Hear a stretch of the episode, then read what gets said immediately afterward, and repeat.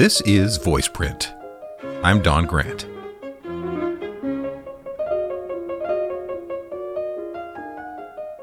From TheNewYorker.com, this is Obituary for a Failed Presidency by Susan B. Glasser, published January 20th, 2021.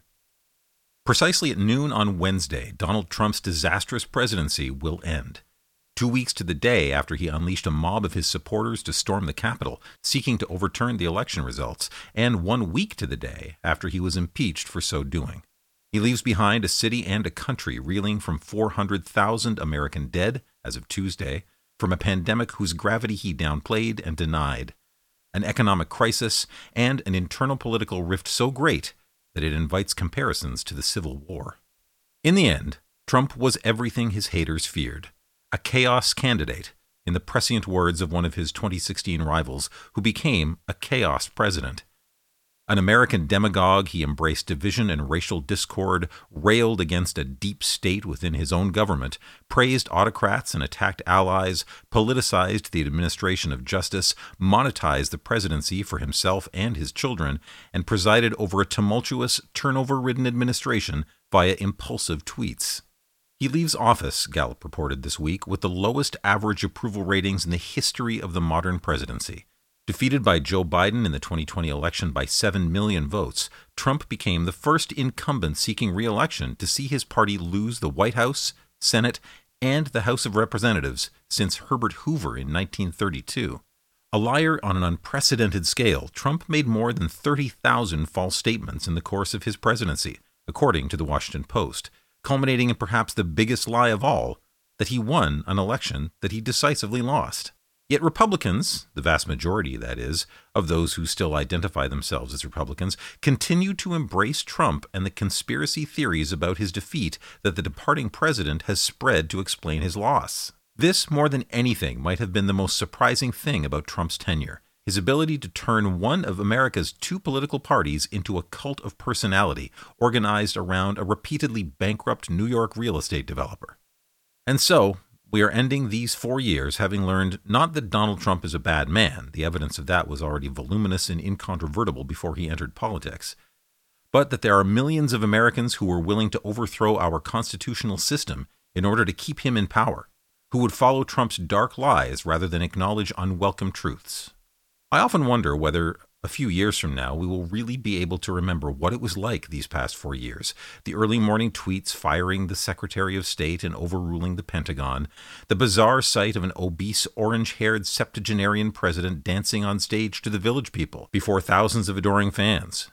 The shocking final spectacle of the pro Trump mob storming the Capitol as the president watched it on television in the White House and put out a video telling the rioters, We love you. We will recall Trump's strange obsessions, his conviction that windmills cause cancer and modern toilets don't flush well, and also his toxic lies about more consequential matters such as the deadly pandemic that he compared to a bout of the seasonal flu. I don't know, although I am quite sure that there will be decades of efforts to understand how the most powerful country on earth came to have a leader who believed that hurricanes could be nuked. This is my final letter from Trump's Washington. At noon on Wednesday, I too will transition to writing about the Biden presidency and what it means for a capital struggling to reckon with Trump's disruptive legacy. Reading back through the more than 140 letters from Trump's Washington I wrote, what stands out in hindsight is the stalking menace of these past few years. As Trump became more powerful and less constrained by successive waves of White House advisers, he was correspondingly more and more outrageous, untruthful, and unmoored from reality. His sense of grievous and victimization escalated. So too did his threats, name calling, and public provocations. He fired the FBI director, a secretary of state, an attorney general, a defense secretary, three White House chiefs of staff, and two or three, depending on whose account you believe, national security advisors. He pardoned war criminals and boasted of complete and total vindication in the Mueller investigation, even though it offered no such thing. He forced the longest government shutdown in history when Congress would not fund his border wall, all while continuing to claim that Mexico would pay for it. The lack of meaningful consequences throughout his tenure only emboldened him further. The disaster of 2020 was not an unprecedented catastrophe so much as a predictable crescendo. It strikes me that the mistake the original sin for many in Washington, was in pretending that the campaign Trump of 2016 was not the true Trump, when in reality they knew there was never going to be a governing Trump, never going to be a presidential Trump. What he said in all those rallies and tweets was his authentic self foul mouthed, bullying, self obsessed, casually racist, and capable not only of breathtaking lies, but of repeating them over and over until they became a strategy unto themselves. Back in the summer of 2018, I published an entire column when the fact checkers of the Washington Post determined that Trump had hit the disreputable mark of more than 40,000 falsehoods in his tenure. Two and a half years later, his final tally of 30,000 plus is essentially double where the total stood just two years ago. The lies were a metastatic cancer of his presidency. Many in his Republican base believed them. His party leadership succumbed to their dishonest force. In the fall of 2017, my very first letter recounted the lunch I had with the Republican lobbyist Ed Rogers, who relayed a conversation with Steve Bannon, Trump's recently banished chief White House ideologist. There's a bunch of people who think they have to protect the country from Trump, Bannon had told Rogers. Bannon meant it as a criticism of insufficiently loyal Republicans. Rogers saw such internal pushback on Trump as an unpleasant responsibility. In many ways, this was the divide that would continue through the whole four years, a Republican establishment that loathed Trump but justified going along with him, fearing the political costs but also fearing the potentially worse costs for themselves and, perhaps, for the country of not doing so. This was to be the running theme of the column. Trump's frontal attack on Washington and the struggle to see if anyone within his party could or would constrain him. What started out as a question was soon answered, and the answer was no.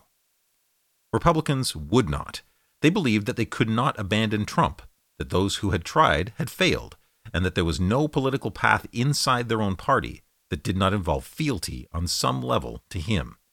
They accepted the rewards he offered, from tweets of praise and generous tax cuts for the wealthy to judicial appointments for far right ideologues who will shape the law for a generation. Many began to remake themselves in his ruder, cruder, pseudo populist image. From that point forward, it was arguably not a question of whether a big crisis would hit, but how bad it would be. The converging debacles of 2020 showed it to be very bad indeed. But when Trump ran for re election on a platform of denying the severity of the coronavirus, even as hundreds of thousands of Americans were dying from it, the party not only continued to back him, it handed him the nomination unopposed. Through it all, Trump remained a unique combination of absurd and dangerous, he spent much of his time watching Fox News and playing golf, and although he bragged that he knew more than the experts about everything from nuclear weapons to medicine, he displayed little interest in the nuances of governing.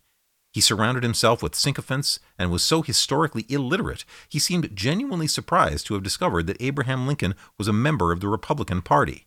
His critics could never quite decide, at least not until the catastrophes of 2020 forced a choice, whether Trump was a clown or a modern day Caligula. Even up until the storming of the Capitol, many of even his most dedicated critics were not sure that a man they knew to be incompetent and undisciplined and profoundly unstrategic could wreak so much havoc on American democracy. When I asked my Twitter followers this week what stuck most with them about the parade of unthinkables that has made up this presidency, I received more than 3,000 replies. Though some reflected on the disastrous, often inexplicable policy choices Trump made, separating small children from their families at the southern border, taking Vladimir Putin's word over that of his own intelligence agencies, embracing very fine people on both sides of the white supremacist march in Charlottesville, many others cited the bizarre antics for which his presidency will also be known. They recalled the time when he tried to buy Greenland in exchange for Puerto Rico, and canceled a trip to Denmark in a fit of pique when it wouldn't sell to him and the time he led a Boy Scout jamboree in a chant of Lock Her Up aimed at Hillary Clinton, and Sharpie Gate, in which the president insisted incorrectly that a hurricane was about to hit Alabama and sought to cover up his mistake by redrawing the map of the storm's trajectory with a black marker. One person called the array of responses a trip down memory lane, if memory lane was a street in Nightmaresville. For my part, I often think back to Trump's warning about a fake invasion by illegal immigrants caravanning towards the southern border in the run up to the 2018 midterm elections, and sending real U.S. troops to guard against it. It all adds up to a tour of dysfunction, low comedy, and national shame that has no precedent in American history. Many of Trump's biggest outrages had the effect of directly challenging the laws and norms governing the presidency. As he sought to expand executive power while simultaneously undermining those whose job was to wield it on his behalf. His obsession with defeating Biden led him to become the first president in American history impeached twice by the House. In his first impeachment trial, after he pressured Ukraine to dig up dirt on Biden, only a single Republican senator, Mitt Romney, voted to convict him. This time, a few more Republicans might finally break with him after he incited a mob to believe that Congress could somehow defy the Constitution and overturn Biden's Electoral College victory. On Tuesday, Trump's last full day in office, Mitch McConnell, the Senate Majority Leader, who until this month had done so much to enable Trump's presidency, said unequivocally that the riot at the Capitol was, quote, provoked by the president, unquote. But in the end, it may matter little or not at all that McConnell abandoned Trump so close to the finish. Consequences may now rain down on Trump, but they will come only after the tragedy of the past four years has played out. There are some antecedents for Trump's failure in the long record of American presidents, of course. Woodrow Wilson botched the handling of the pandemic in 1918. LBJ and Richard Nixon lied to the American public about Vietnam and much else besides. Bill Clinton and Andrew Johnson were impeached. Many presidents were outright bigots and philanderers. But none before Trump was all of those things at once. And that, in the end, will be the lasting embarrassment that Trump bears with him to Mar a Lago. On the eve of his inauguration, exactly four years ago today, Trump attended a glittering fireworks display at the Lincoln Memorial. We are going to work together, he said. We are going to make America great again, and I'll add, greater than ever before.